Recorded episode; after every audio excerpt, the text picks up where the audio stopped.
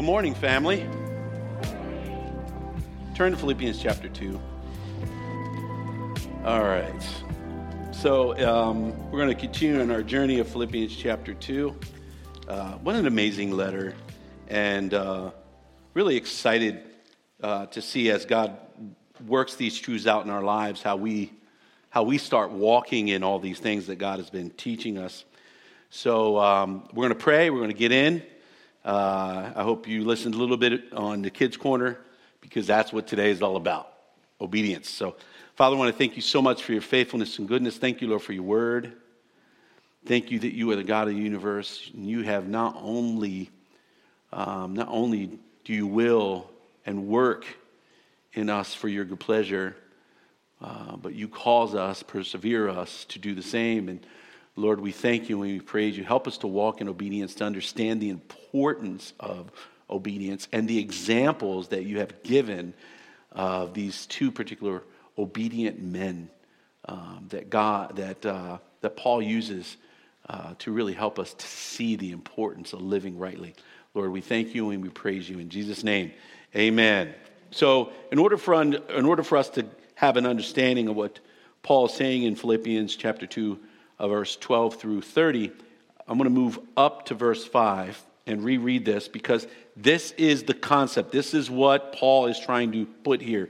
It, it, I've said this over and over again. If you can get rid of the subtitles and just read God's word without the subtitle, just read it or listen to it, just let it go, you'll get a grasp of what he's trying to say. I think subtitles, though, it helps us to grab a thought. Um, really do an injustice to helping to helping us to understand the context. Subtitles are not inspired; they're just they're just there to help you. So, um, verse five. Have this mind among yourselves, which is yours in Christ Jesus, who, though he was in the form of God, did not count equality with God a thing to be grasped, but emptied himself by taking the form of a servant being born in the likeness of man, being found in human form, he humbled himself by becoming obedient to the point of death. I want you to grasp that. Even death on the cross. Therefore, God has highly exalted him and bestowed on him the name that is above every name, so that at the name of Jesus every knee should bow in heaven and on earth and under the earth, and every tongue confess that Jesus Christ is Lord to the glory of God the Father. Therefore, my beloved, as you have always obeyed, so now, not only as in my presence, but much more in my absence, work out your salvation with fear and trembling, for it is God who works in you both to will and to work for his good pleasure. Now, I want you to, did you kind of grasp what Paul is doing in the continuance of, of that reading? The context of what he's calling you to. In the same way that Christ became obedient to the point of death, have you ever really thought about how obedient are you? Have, have you obeyed God's word to the point that you die? In Romans 12, verse 1 and 2, therefore I urge you, brothers, in the view of God's mercy, to offer your body as a living sacrifice, holy and pleasing unto God, for this is your reasonable act of worship. Did you get that? The whole point of obedience is have you, have you really become obedient to the point of death? Even death on the cross, as Christ did. I don't think we, any of us have gotten to that point. You know why? Because obedience is uncomfortable. Obedience is uncomfortable. Principle number one if you love Christ, you will obey him. Jesus says that if you love me, you will obey me. The measurement of true love in Christ is unwavering obedience obedience even when it's highly difficult. There's nothing more difficult than the willingness to die because of obedience. I want you to get that. Jesus died willingly. I lay down my own life, no one takes it from me. To be obedient to the Father because that was the Father's plan. It's an example Obedience means everything. Okay? Philippians chapter 2, verse 12 and 13. Therefore, in other words, all the things I just read to you, right? Verse 5 through 11, Paul says, Therefore, understanding all that I just explained to you, my beloved, as you have always obeyed, so now, not only as in my presence, but much more in my absence, you should continue to obey. You know, he doesn't tell them that they need to obey. He's, he's, he's reminding them, you've always obeyed. I mean, what an amazing church. You know, when I read the, the letter to the Philippians, I go, man, that's an amazing church. Right? Don't just be a good Berean by studying the word, be a good Philippian by living it. The Philippians live it. But then he says, work out your own salvation with fear and trembling. This is not the term where the people, I'm sure in the past, it says, see, in order for you to stay saved, you got to work it out. You got to work out your own salvation to, to maintain your salvation. That's not what this means. Work out your salvation to get saved. That's not what this means. Working out your salvation has nothing to do with the, with the reality of your position before God. Working out your own salvation is the reality of who you are already in Christ. Right? It's, it's this idea that I need to practice it, I need to literally live it out. Live out your salvation with fear and trembling. Why? This fear is with reverence and honor and, and glory. I should, be, I should be absolutely thrilled to obey God. Being obedient to God is not a burden, it's your freedom. Good choice on the song. It's your freedom. Your freedom is found when you're in obedience. Why? Because I have aligned my life with God. That's why he says, It is God who works in you, both to will and to work for his good pleasure. You will d- desire and you will serve for his good pleasure. If you're truly born again, you're going to live your life out in that way with fear and trembling, with, glo- with joy and the glory of God, and there will nothing, nothing will stop you from that. You will accomplish and do all that God has already set in plan for you. He is sovereign to the detail. Second principle be a faithful witness in word and deed. See, a person who loves and obeys God will be faithful in word and deed. You are not just a witness of Christ through sharing the word of Christ, but also a witness in how you live. The picture you leave them, the world, to see speaks volumes of the faith that you claim you have. You can't say, I love Jesus, and just go out and live any way you want. I have to question your sincerity. And this is what he challenges and he exhorts the church in Philippi. He says, Listen, there's, there's more at stake here besides your faithful witness of the gospel and your commitment to obedience. Remember, do all things without grumbling or disputing the number one issue Christians have. What do we do? I do it all the time. It's so bad. I can't watch the news.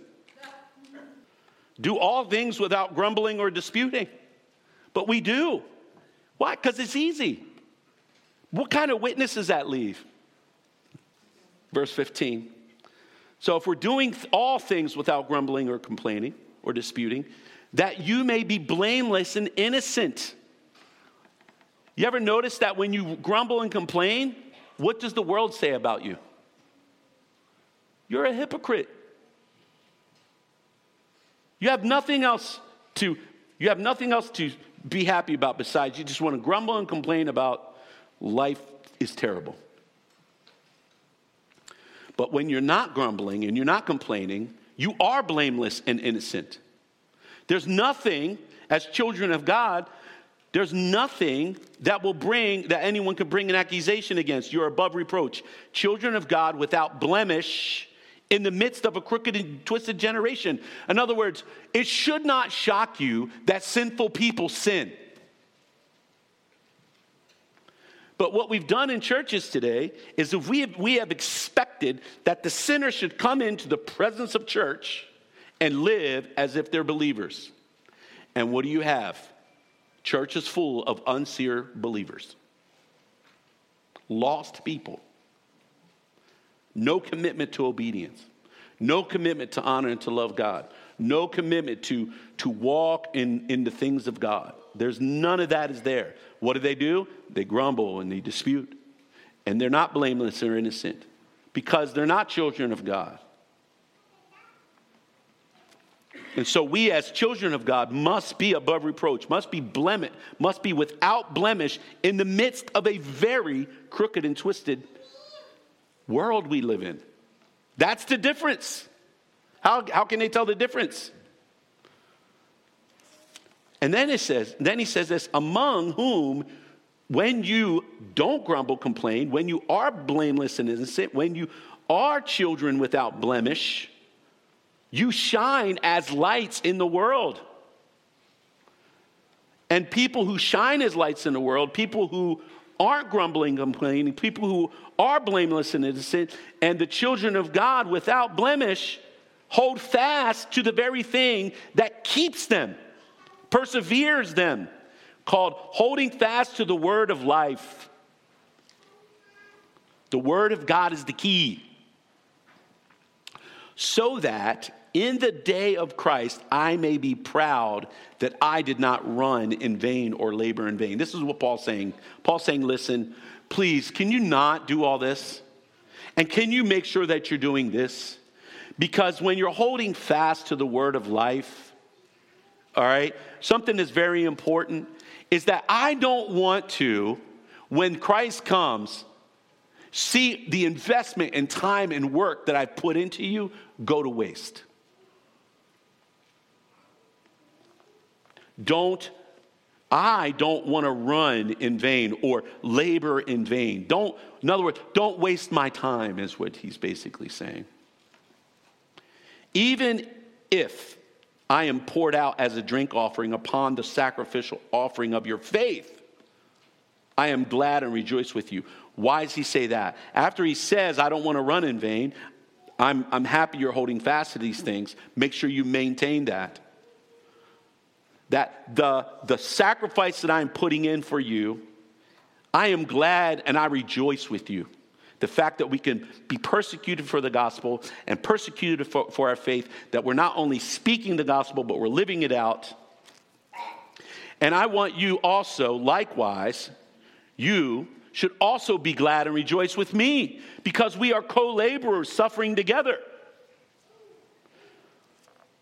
Are you joyful with the family when we're going through trials and troubles and struggles. You should be. It tells you about the genuineness of your faith. And then Paul gives you two very important examples here. If there's anyone, if there, if there are two men that Paul clarifies about the, about the reality of this life that the, that the Philippians are so faithfully doing, Paul gives two more examples. And this is what he says. I want you, principle number three faithful men will be faithful in word and deed. This is for you, men. This, though this principle is for everybody, everyone should be faithful in word and deed.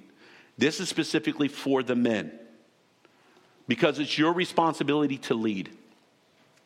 It's not the women's responsibility to lead, it's yours, it's ours, and we will do so here. And we are doing so. But I'm going to exhort you and challenge you. Think about this. Faithful men will be faithful in word and deed. What you do faithfully today, gentlemen, will build confidence in what you do tomorrow.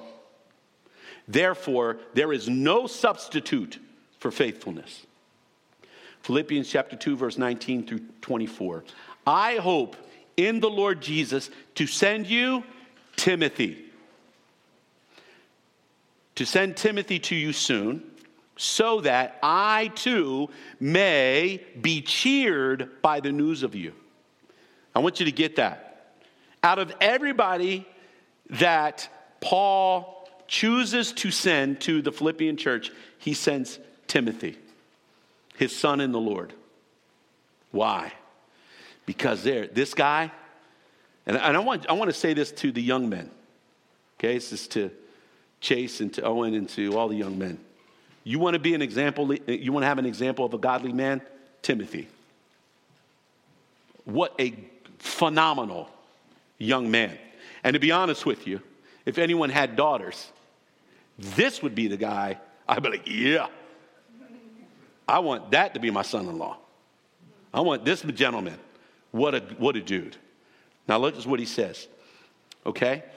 Because I know that when Timothy comes to you, he's going to bring me news that the work and the labor that I have put in you has not gone in vain. I'm going to be able to be cheerful about the work that's been accomplished. And this is what he says, verse 20 For I have no one like him. Out of all the men Paul has, one is the man that I think is worthy of this responsibility. Timothy, I have no one like him who will genuinely who will be genuinely concerned for your welfare. You notice Timothy's heart. Timothy, Timothy's not there because Paul sent him. Timothy's not there because he wants to make Paul happy. Timothy's there because he genuinely has a concern for the people of Philippi. He loves God's people. Faithful, faithful men love God's people. You need to love God's people who live in your house, and you need to love God's people who live in this, who, who, who meet and gather at this house. You love God's people. Okay? Look what he says in verse 21. For they, all the other, all the other quote unquote men, all they, all, for they all seek their own interest and not those of Jesus Christ. Second thing, Timothy seeks genuine concern and welfare for the Philippians because he is interested in what Christ wants. Period. A heart fully devoted to being obedient to God. Verse 22. But you know Timothy's proven worth. In other words, Timothy has been tested. Now you know why Timothy was given the responsibility to be the pastor of the Ephesian church. He has proven himself. You gotta, you gotta prove this out. Pastors aren't pastors because they say they're pastors. There are churches full of pastors that aren't pastors. They need to prove themselves out. How do they prove it out? They prove it out by knowing and teaching the full counsel of God's word. Not telling you what makes you happy, but being honest with you with the truth. And being sound in doctrine. Read 1st and 2nd Timothy. You have a clear understanding. Paul's exhortation to Timothy. Then he says, How, as a son with a, uh, with a father, he has served me in the gospel. Notice Timothy's heart. Gospel. Nothing else matters but gospel. It's your number one responsibility is the gospel. God has not given you anything else but gospel. And over and over and over again, from, from chapter one into chapter two, that's what you're hearing gospel, gospel, gospel. Do it. Do gospel. And he says this I hope, therefore, to send him just as soon as I see how it will go with me. And I trust in the Lord that shortly I myself will come also. I'm going to make sure once everything gets settled here, I'm sending Timothy to you for you because he genuinely loves you, genuinely cares for you. He's seeking, he's seeking the interest of Christ, and he has been a well proven young man in the Lord. Why? Because he has served with me for the sake of the gospel. Faithful men will be faithful in word and deed. You have two opportunities every month, gentlemen, to grow in word so that you can live in deed, in discipleship with other men. Second and fourth uh, Saturday of every month, 8 o'clock in the morning. No reason why you can't be here.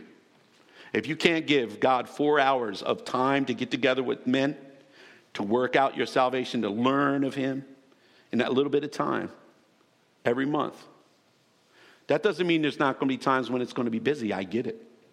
But if you have a free time and there's nothing going on that day, make it your ambition to be there for a couple hours to hang out with guys so we could talk together about Christ and His Word, man to man.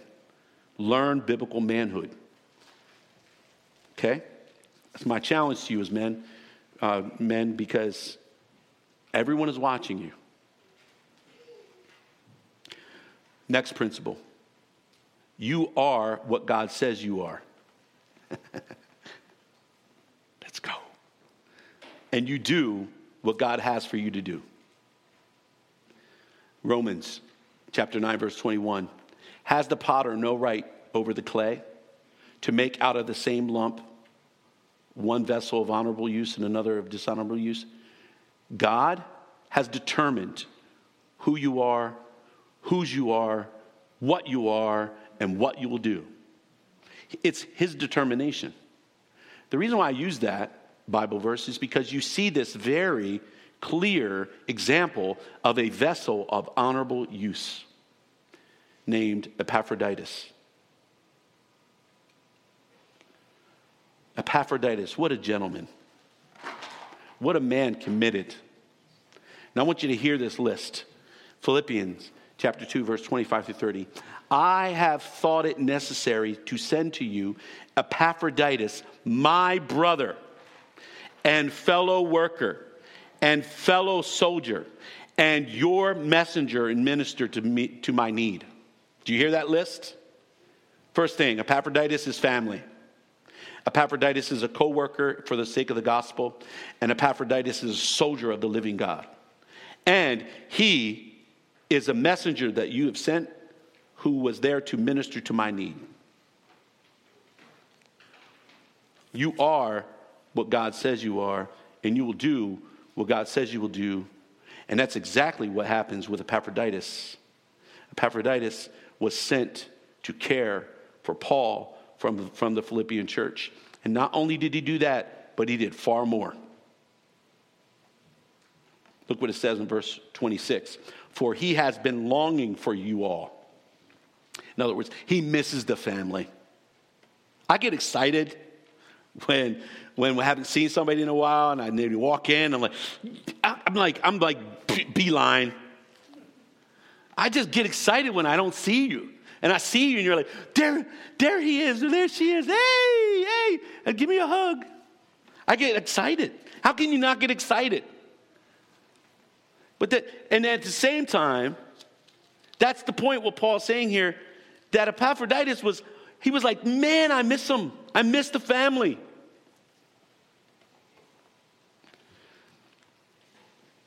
This is what he says because he has been longing for you all and has been distressed because you heard that he was ill. He was worried that they were worried. Now, people go, Pastor, don't worry. I can't help it. I'm worried that you're worried, which makes me worry. I know. Don't be anxious about anything, but in everything by prayer and supplication with thanksgiving. I get it. But I can't help it. Uh, it's a shepherd issue.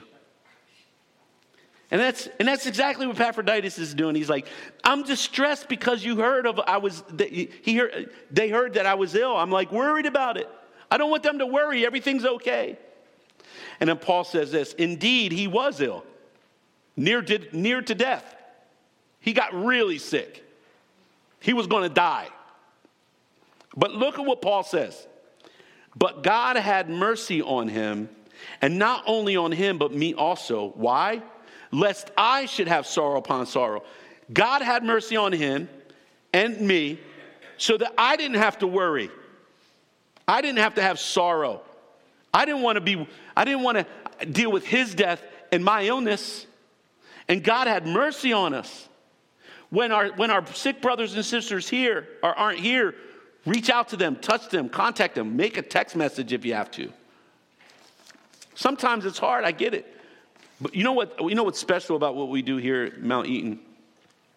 is our deacons have deacon areas now. They deacon, which is exciting. And their responsibility is every month to make contact with each family that, that, that they have been given. Now, the good news some of you guys have like families of nine. That's it's pretty, it's pretty easy phone call, right? But how about all the singles that we have? And so their job is to literally make a phone call, or if they see them at church, say, "Hey, how you doing?" Making sure that they get in contact. We should be, all of us should be eager to do the same thing, as best as we possibly can. And this is what Paul says in verse 28 I am the more eager to send him. Therefore, why?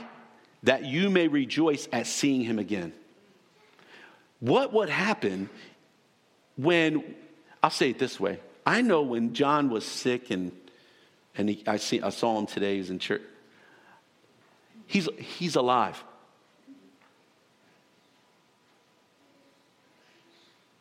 Should you not be excited? Because one day, I won't see him again.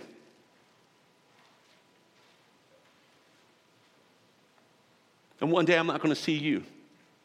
And one day you're not going to see me. And what are you going to do when family goes home? And you don't see them anymore. And that's why he says, I am the more eager to send him, therefore, that you may rejoice in seeing him again. And every opportunity you get to see them, you love the heck out of them. Even when we get on each other's nerves because we're family.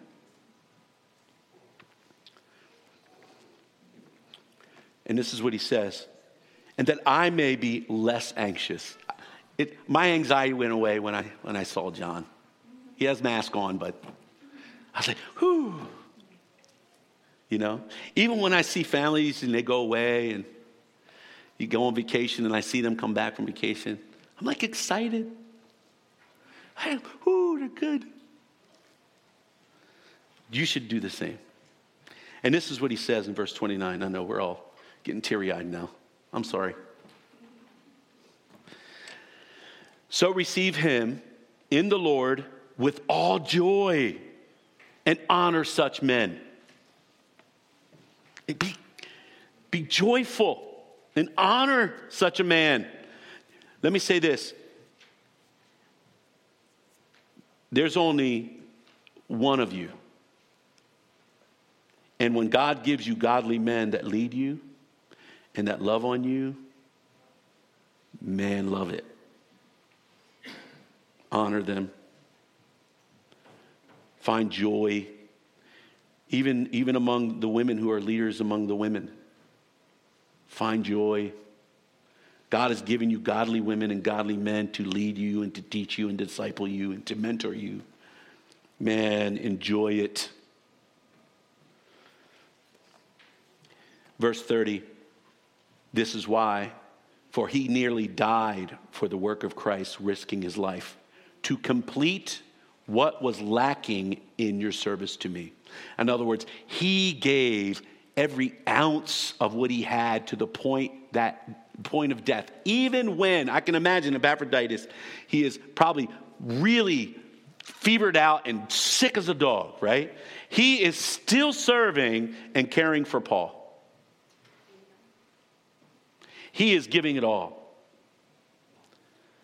And that's why there aren't many men like that. So he gives us these two examples. So let me give you these principles one more time. If you love Christ, you will obey him. The measure of true love in Christ is unwavering obedience. Be faithful, be a faithful witness in word and in deed. You are not just a witness of Christ through sharing the word of Christ, but you're also a witness in how you live. The picture that you leave the world to, um, to see speaks volumes of the faith you claim to have. Faithful men will be faithful in word and deed. Whatever, what you do faithfully today will build confidence of what you do tomorrow. There is no substitute for faithfulness. You are what God says you are, and you will do what God has for you to do. Therefore, be faithful men. Commit your ways to Him, and He will honor you. It's God's will for you. Father, I want to thank you so much for your faithfulness and goodness. We thank you for this wonderful letter. We thank you for the examples you have given us about what it means to be a godly man and to live a life of obedience to the point of death and to give our all and to, to be what you have called us to be and to do what you have called us to do, and that is gospel. Thank you that we're part of the family. Thank you that we are co workers in this wonderful journey and mission that you have given us. And thank you that we can contend for the faith as faithful soldiers, being a faithful witness and serving the family. Lord, we praise you and we thank you. In Jesus' name, amen.